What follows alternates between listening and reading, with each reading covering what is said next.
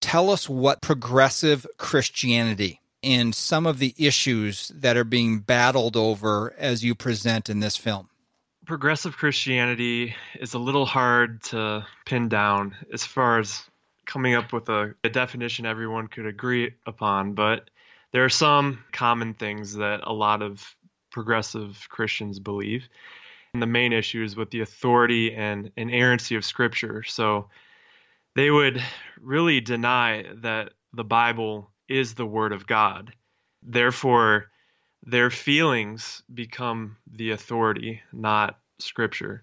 If you ever heard of anything called red letter Christianity, yes, essentially taking Jesus' words and elevating those over the rest of Scripture. But even with that view, they're still picking and choosing Jesus' words. Another aspect is they will deny hell. And of course, Jesus talked about hell more than anyone in the Bible.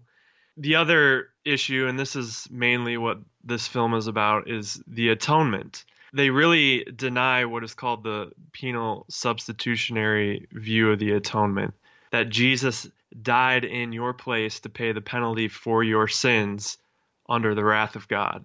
They will call this cosmic child abuse.